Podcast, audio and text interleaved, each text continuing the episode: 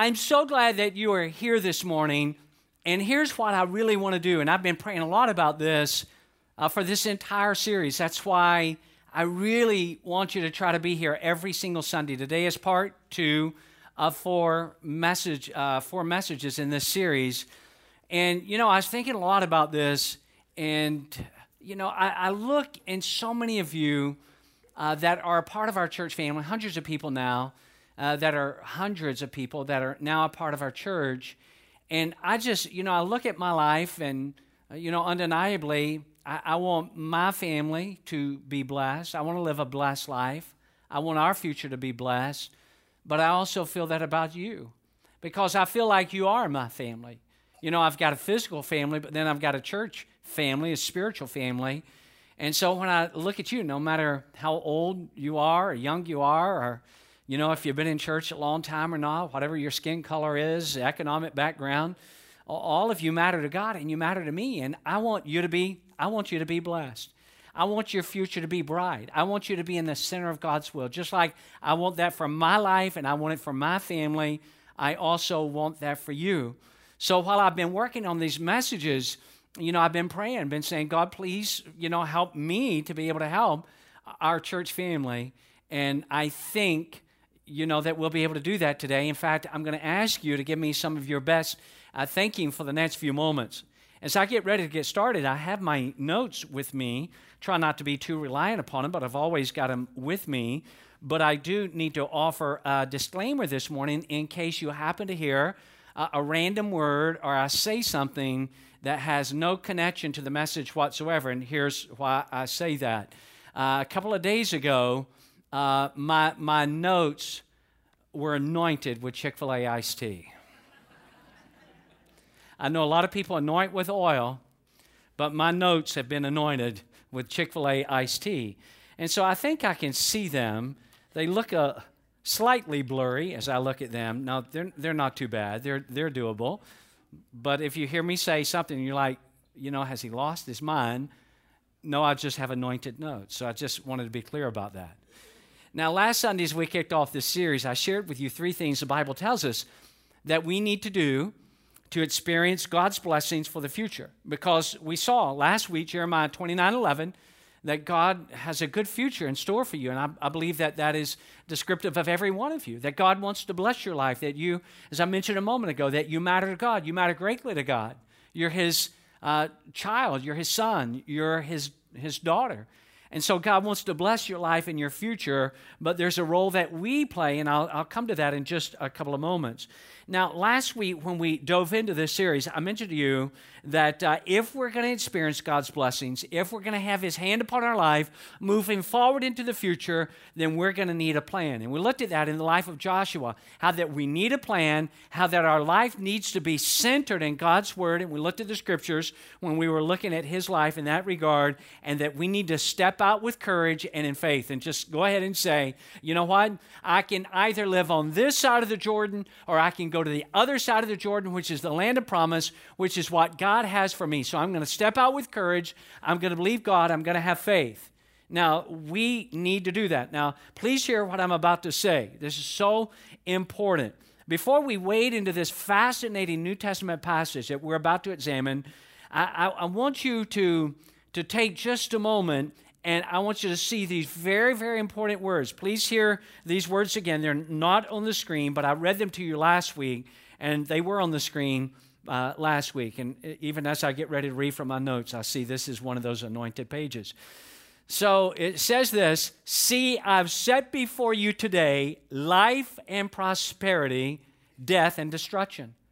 For I command you this day to love the Lord your God, to walk in his ways, and to keep his commands decrees and laws, then God says you're going to live and increase, and the Lord your God will bless you in the land you're entering into possess, the land of promise. But then he gives the flip side, and you remember this if you were here last week. But if your heart turns away and you are not obedient, and if you're drawn away to bow down to other gods and worship them, I declare to you this day that you will certainly be destroyed. You will not live long in the land you're crossing the Jordan to enter and possess. And then it says, and this is very important, this is what I want you to really, really listen to. This day I call heaven and earth as witnesses against you that I have set before you, listen to the options life and death, blessings and curses. And then the Lord is speaking through his people, and he says, Now, and this is God revealing his will, now choose life. I want you to choose life. I want my hand, God is saying, to be upon your life. I want to bless your life. I want you to move forward in the future with my blessings on your life, but you've got to choose. And I want you to choose life so that you, and not only you, but also that your children may be blessed. Now, it is, it is incredibly true that God has a great plan for your life and for your future, but as I mentioned to you last week, it is not automatic.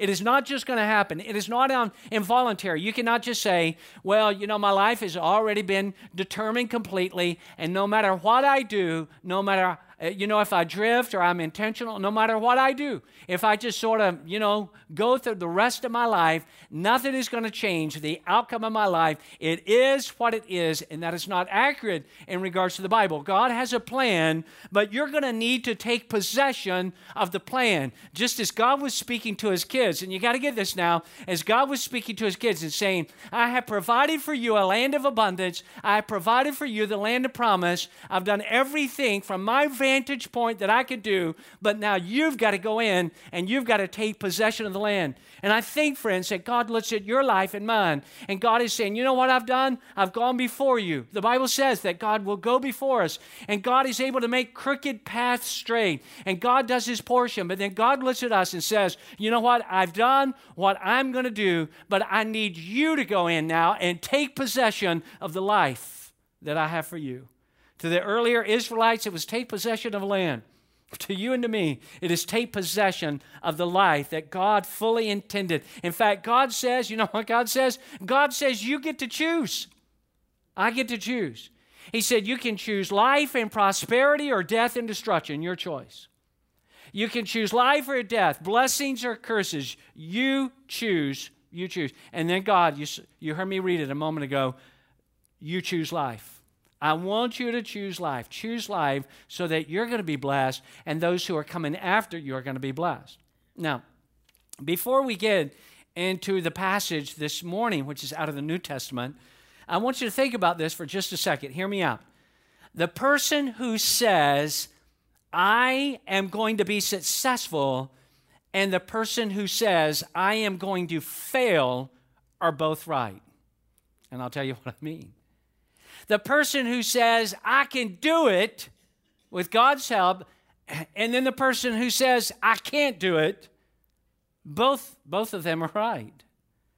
For the person who says, you know, in regards to the future, the future of my life, it is going to be better than what it's already been. And, and, then you take the adverse of that, the person who says, you know what, when I look at the future, I know, sort of pessimistic. I know that it's going to be worse than what my life has been. Do you know both of them are going to be right? And, and you say, well, you know, Jeff, how is it that you can say that? I want you to listen to what Jesus said in Matthew 9. Jesus said, according to your faith will it be done to you. You with me on that? According to your faith. Persons who says, with God's help, I'm going to be successful. With God's help, I can do it. With God's help, my future is going to be better than even my past has been. That person, God says, according to your faith, will it be done to you. The person who says, listen now, the person who says, I'll find some way to fail. The person who says, I cannot do it. The person that has a fatalistic mentality in regards to the future. You know what? They will find a way to cause that to become a reality for their life. Are you, are you with me on that? Does that make any sense at all? And that's why God is saying, you got to take possession of, of the life that I have for you. Now, some of you may be unaware of this, but Jesus uh, had numerous brothers and sisters. Maybe we would call them half brothers and sisters, because we know that uh, uh, Joseph, technically speaking, was his earthly father, but uh, Joseph was not responsible for his birth. Mary, we know, was a virgin.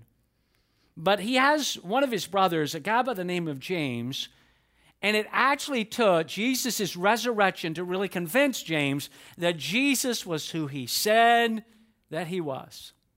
And then James is so powerfully impacted by his half brother's resurrection and the life that he lived that, that James becomes an instrumental and influential leader in the early church. And he actually writes a book, it's in the New Testament. And this morning, I want to draw your attention to five verses found in chapter 4.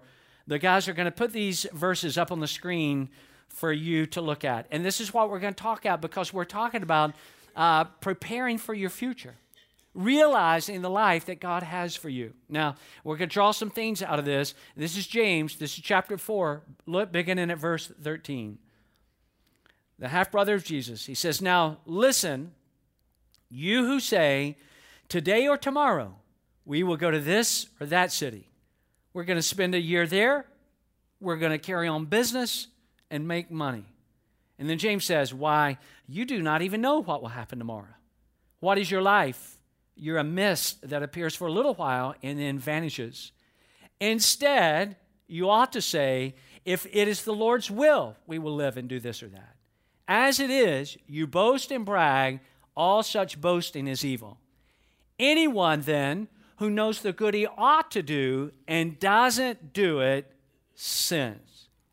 Now, this, friends, is a very, very powerful passage of Scripture, and in it we find three mistakes that people often make in regards to their future.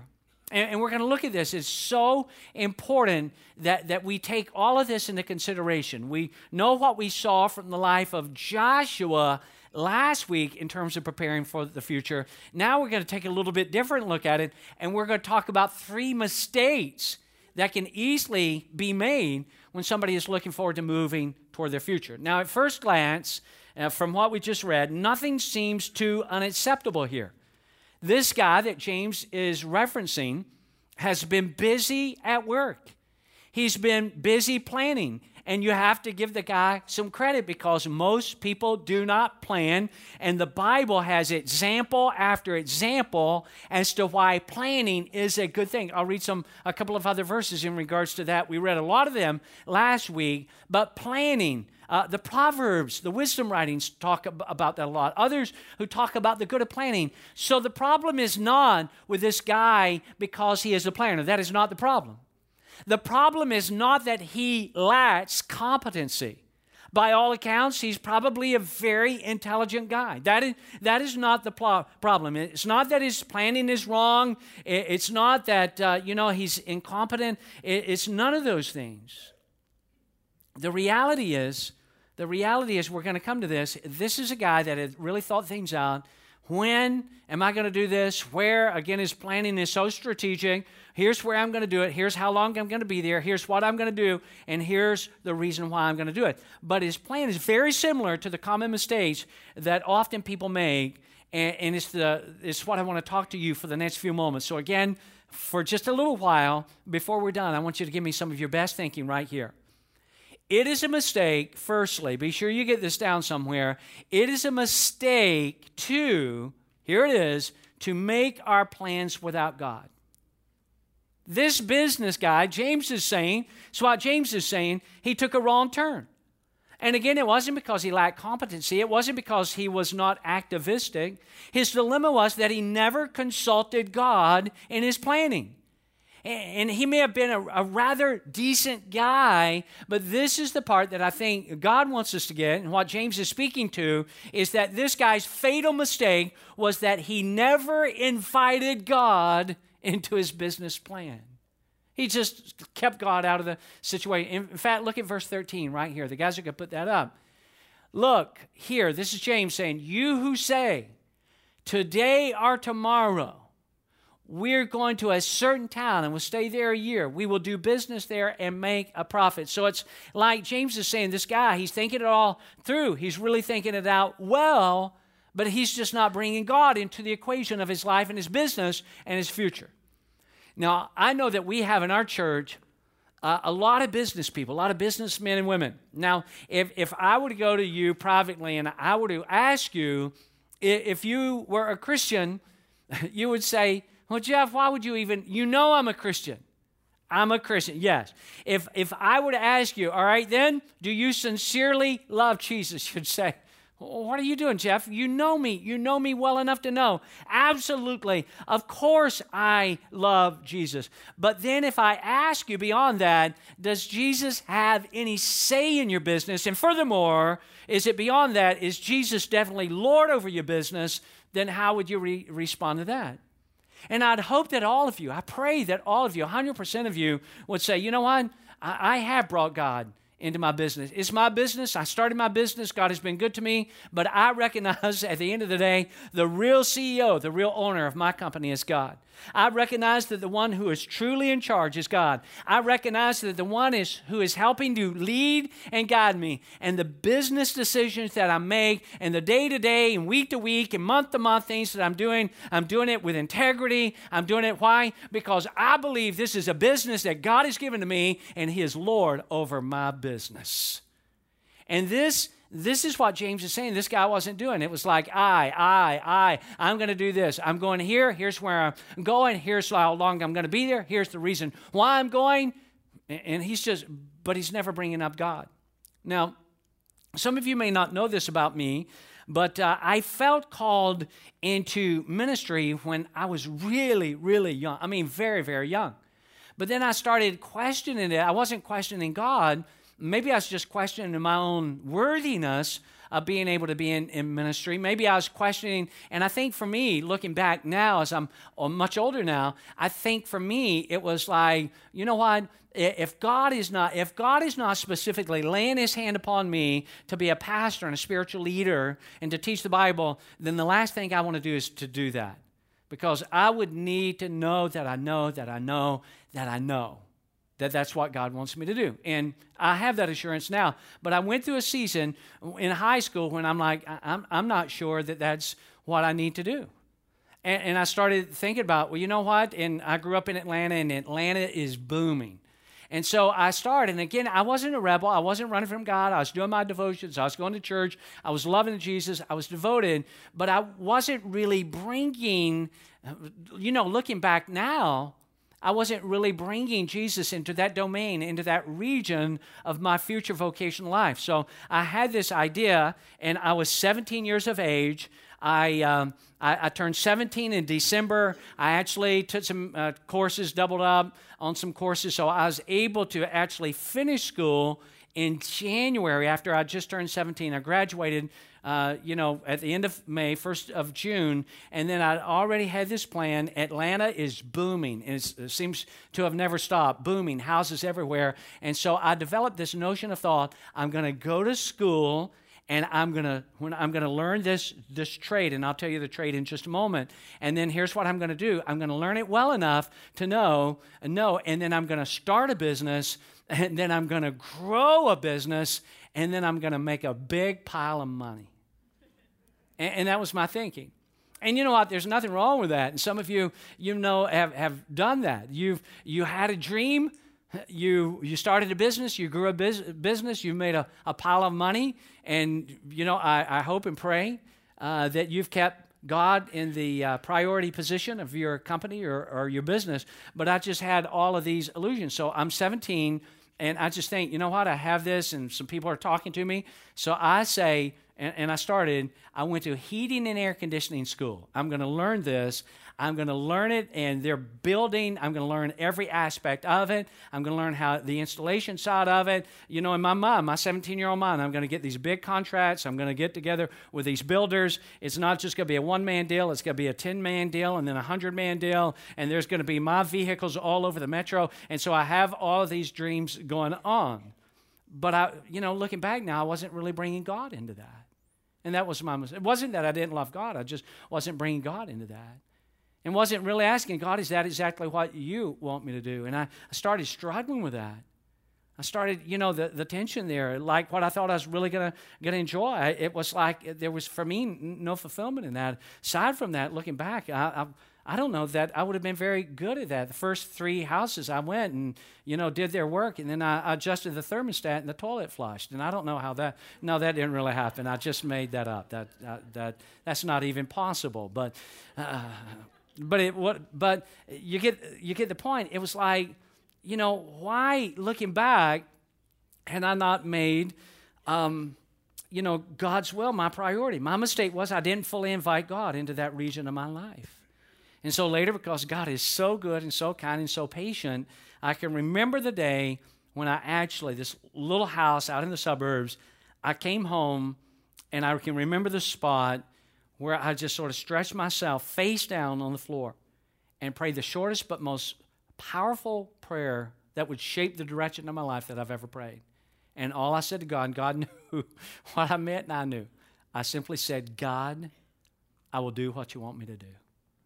And uh, this weight came off of me. Immediately, I called my home pastor right after that.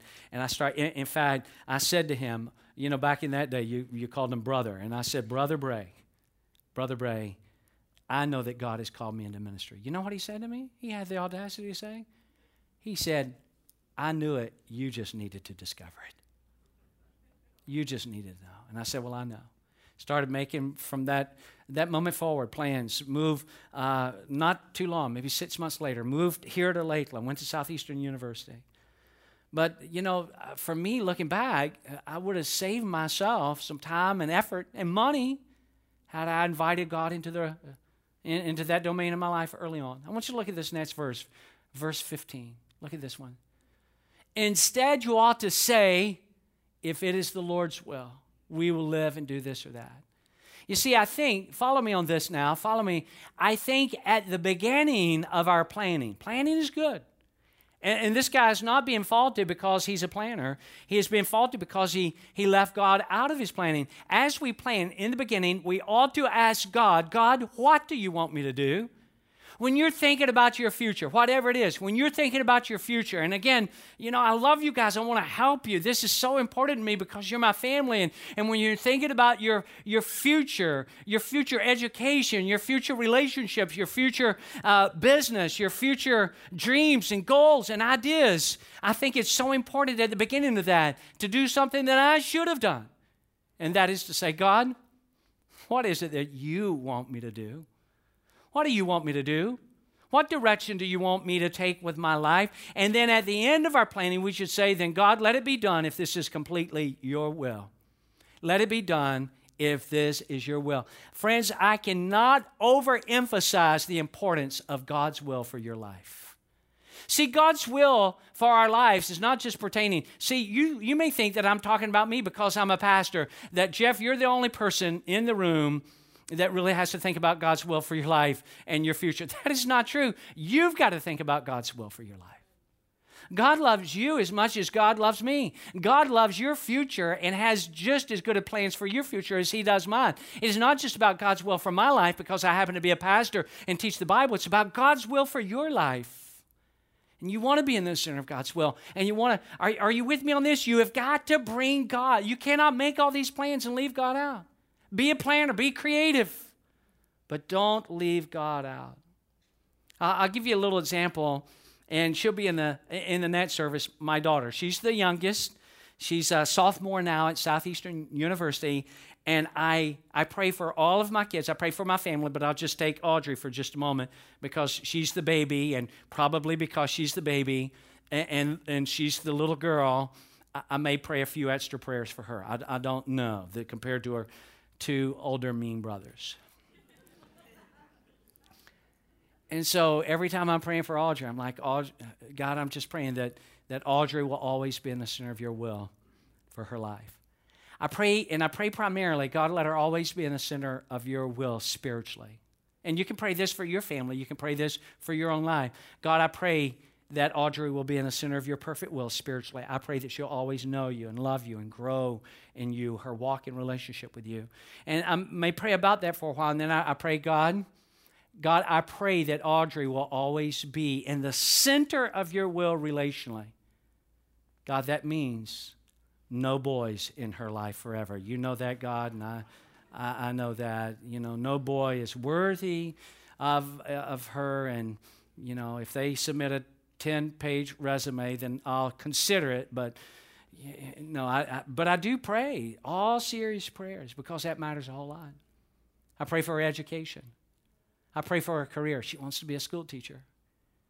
I pray that she finishes her education so she can start earning her own money as soon as possible. Isn't it funny? You know, looking looking back, isn't it funny how when you're real a lot of you are like this. Some of you don't even know this, but every week, do you know down at the other end of the theater, we have such fantastic capable leaders. You know every week between the two services we have well over 100 kids down at the other end. And so many of you young families, and I, I, think about it, you know, you get so excited. You know, a, a pregnancy is announced, a birth, uh, you know, arrival date is, is given, and, and you're going to welcome, you know, that little boy, that little girl, those kids into the world. And you are so excited about that. And I get that. I've been there, I've done that. But then over time, as you get older, you change. You start getting really excited when they leave and make their own money and then you can take that money that you were spending on them and you can spend it on your grandkids, which is what you really want to do. But I pray, God, let your will be done in Audrey's, her education, her vocation, her relationship. Uh, look at these verses. This is Proverbs 16. I love these verses. We may make our plans, but God has the last word. You may think everything you do is right, but the Lord judges your motives. Ask the Lord to bless your plans. Are you doing that? Are you planning without God or are you planning with God? If you're planning with God, that's a good thing. You set yourself up to be blessed by God. Ask the Lord to bless your plans. Look at what the rest of it says, and you will be successful in carrying them out. Try to do it on your own, there's no guarantee. Ask the Lord to bless your plans.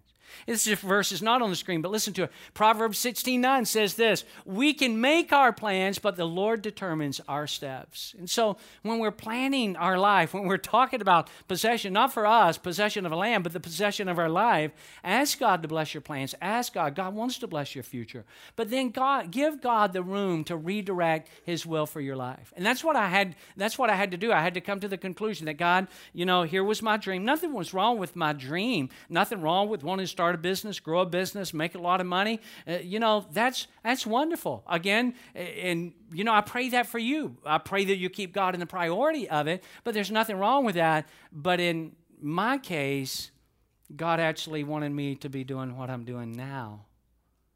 And so I had to just relent and say, God, redirect, being on my face. God, I'll do what you want me to do. I'll do what I'm called to do. Now, a mistake that we often make, as I mentioned to you, in regards to our future, and James is telling us about this, and I want you to be sure you get it because this can be so helpful to you. Be sure that you do not make your plans without God. James goes on, secondly, to, says, to say this it's a mistake to make assumptions about our future. And I'm going to spend less time on the, the final two, but I want you to hear them very clearly. I'm not spending less time because they're unimportant. I just want to cover them more quickly. It's a mistake to make, make assumptions about our future.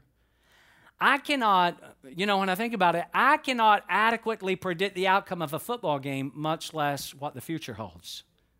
You ever try to do that? I try to do that every football season. My, my sons tell me all the time, uh, they have names for me, and I can't even remember. They're not, you know, they're not bad names. It's just like goofy names because every season I go into football season so optimistic about my favorite football team. And, and I, have I've said to the guys before, look at a 12 game schedule, and I'm like, hey, I think, I think we're going to win this one, and this one, and, and this one, and, and, I think we ought to win. And, and, I, and they just look at me. And I do the same. I don't know why. I'm, I, I have a disease, I guess. I do the same thing every year, and they look at me like, you've lost your mind. We're not going to win that many games. No way. You're, you're being too optimistic in your thinking. That's not going to happen. Uh, and, you know, same thing every year. I, I get so excited only, only to be crushed all over again. And I can't adequately predict how even a football game would turn out, much less the future. I want you to listen. This is still James, James 4:14. He, he says this. Listen to verse 14. How do you know what your life will be like tomorrow? How do you know? You can't figure that out. Your life, he then adds, your life is like the morning fog. It's here a little while, then it's gone. Skipping down two verses, verse 16, this is what James says then. You're boasting about your own plans, and all such boasting is evil. You're, you're talking as though you can predict the future. You got it all figured out. You've, and James is, is, is saying, you know what? You need to do a timeout right there. Now, he's not trying to caution us against planning, not at all. If, if he was caught, if James right here, listen, friends, in chapter 4 was cautioning us against planning, then he would be going against the prevailing guidance of the rest of the Bible. He is not saying, do not plan. What he is saying is we should plan for the future, but do, do so knowing that we cannot predict the future with exactness. We've got to plan for it, but we can't predict it. So why does that matter? And what does James try? And this is, don't miss this. Don't don't say, well, this doesn't really matter. I'm just going to check out for a moment. This matters a whole lot. He is not discouraging us from planning. He just says you can plan, but you can't predict exactly what the future. Now, why is that important? It is important for this reason. If you and I cannot predict what's going to happen in the next five years, which we can't, if we can't predict what's going to happen in the next year, even six months from now, or adequately predict what's going to happen a month from now, what place does that bring us back to? That brings us back, hear this now, to a place of absolute trust in God every single day. You got to trust God for today. Listen, you cannot you cannot live in yesterday and you don't know exactly. You can have a strategic plan, bring God into it and pray that God would bless that plan, but that doesn't mean that you can predict the future with accuracy. That's why it's so important. Listen to what Luke 11:3 says when, when it reminds us, "Give us each day our daily bread." You know where God wants to get all of us? Where we're having to depend upon him every single day of our life. Every day. God, I don't want to just depend on you, and we're talking about our future and preparing for our future, but God, I need to trust you for today. And then I'm going to need to trust you when I get into tomorrow for that day and for and then after a while, you know what you got? You've got a life and you've got a future. James here, by the way, is also reminding us that life is extremely brief. It really is by comparison. You know what I really hope, what would really be great? If every single one of you had the opportunity to celebrate at some point in your future your 100th birthday. Wouldn't that be wonderful? I, I did uh, a funeral service last year for my grandmother's aunt she had turned 100. She had not yet reached 101. I had family members, some of you remember me uh, telling this. I had family members went to her 100th birthday in the nursing home where they were. One of my aunts walked up to Aunt Mary, who we called her, and my aunt said to her, Aunt Mary, happy birthday. She's like, thank you, thank you, thank you. She said, my aunt said, Aunt Mary, did you know you're 100 years old today? She said, I am not. Yes, you are. And I hope you get to celebrate your 100th birthday. I hope that it takes a jet engine to blow out all the candles on your birthday cake. But even if you do, 100 years is fleeting. James said it's like the morning fog. Now, why would he bring that up? You know what he's saying to us? What's the instruction for us here? Whatever we're going to do and accomplish with our life, we better do it now we better do it now. See, 100 years may seem like a, a, long time, but when you start stacking up a trillion times a trillion times a trillion times a trillion years, how eternity is going to be, even 100 years would just be a microcosm of time. And most of us will not live to be 100. So, what is James saying? Your, your life is brief by comparison. It's like the morning fog. It's a mist. It's here for a moment and then it's gone. And what is James saying? All right, get on with your plan. You know, invite God into your plan. Don't leave God out of that equation of your life. And God, you know, God has a good plan. You know, go take possession of your life. And what you're going to do, you need to do it now. A couple of verses I want to show you. Look at this one Proverbs 27 1. Look at this verse right here. Do not boast about tomorrow for you do not know what a day may bring forth. We talked about that. Just say, God, I trust you for today. Now I'm moving forward and I'm going to get busy now. Look at this next, a couple of verses here. This is out of Psalm 31. And this is what we all need to do. But I'm trusting you, O Lord. As I move forward with my life, I'm trusting you. And I'm saying this You are my God. And God, what does it say? My future is in your hands. God, I trust you with my life. I trust you today, and I'm going to trust you tomorrow, and I'm going to trust you next month and next year. My future is in your hands. And God, I know that you've given me life. And even if I live to be 100, it's going to be brief by comparison. And so while I have time, I'm going to do what you want me to do. Lastly, this last one. When planning for the future, avoid the mistakes of planning without God, of making assumptions about the future. Lastly, don't make the mistake of hesitating to do the right thing. Hesitating to do the right thing. If I were to ask you, what is sin? That's a broad category, and I would receive a myriad of responses from you, a broad range of explanations. If I were to say, What is sin? and one by one you just popped up around the theater, some of you would say, Pastor Jeff, I know what sin is disobedience. And I'd say, You know what? That is right. Sin is disobedience. Other, another person stand up and say, You know what sin is? Sin is rebellion. And I'd say, You know, that's right. You're right. Sin is rebellion. Sin is resisting God. And you know, we would acknowledge that. And then if I were to turn it a little bit and say, well, well, let's give me give me some examples. You know what we could do? We could take the next 15 minutes and give examples of what sin is. Now listen, this is what we would do. Categorically, they would all probably fall into that realm of don'ts. Of don'ts. Now, I know, I know, and I, I have a high respect, don't want to be misinterpreted here. I have a high respect for the way that I was raised. I was raised in church, thank God for it. I was raised in a great home church, thank God for it. I had great pastors, thank God for it. And so I am not, I'm just saying what it felt like to me when I was a kid was this sin was anything that was fun, anything that I wanted to do. That's what it felt. It, it's like, you know what? That sounds really, and I developed, and, and again, I'm not blaming anybody, and certainly um, I'm being a little bit extremist here, but as a kid, it sometimes felt like growing up, if it is fun, it must be sin. Wow, that'd be, oh, gotta be sin. Oh man, what a, I'm sure it's sin.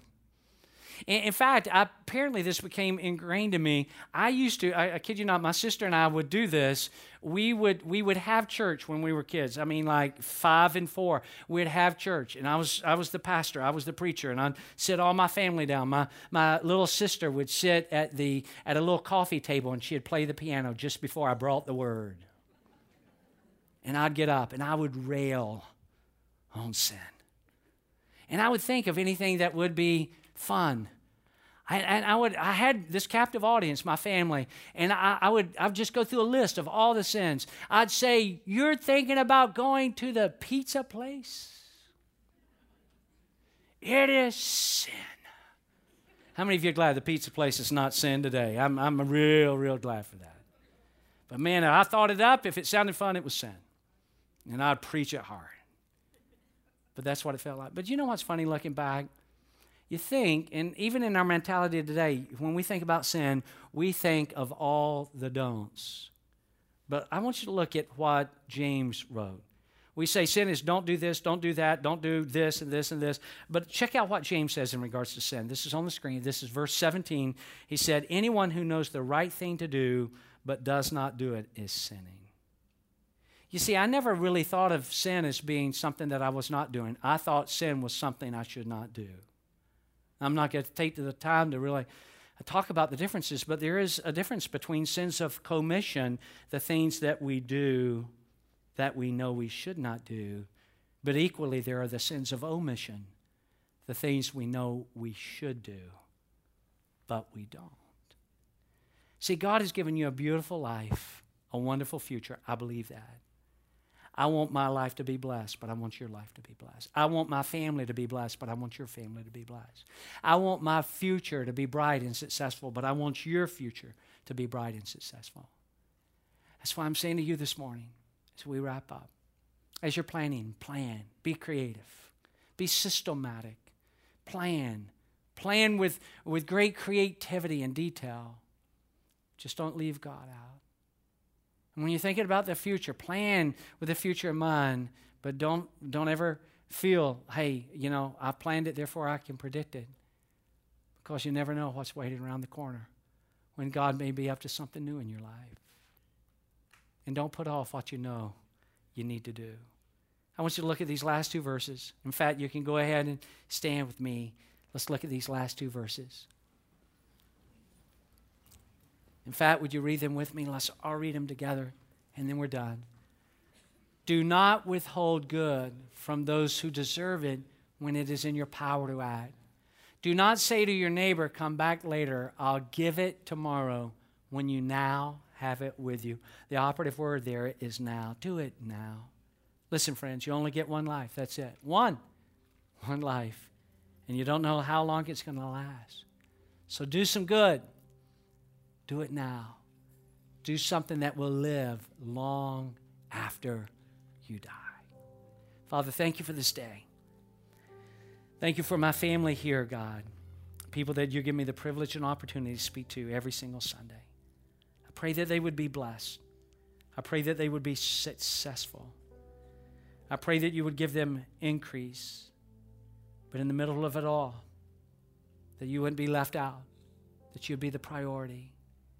And that God, what we can do, that we'll do it now, that we'll do some good now. We get one chance, we get one life. It's not a dress rehearsal, this is it. And while we're in this world, help us to do much to advance your kingdom. God, thank you for giving us a purpose. If you were done with us, obviously you would have already taken us home to heaven by now. But you have not. So you've left us here for a reason, with a purpose. And I pray that we will accomplish what you have put us on this earth to do. And if we don't know it clearly yet, reveal it to us, God. We pray in Jesus' name. Everybody said. Let's give Jesus a hand. Can we do it? I love you, everybody. Have a wonderful holiday weekend. See you next Sunday.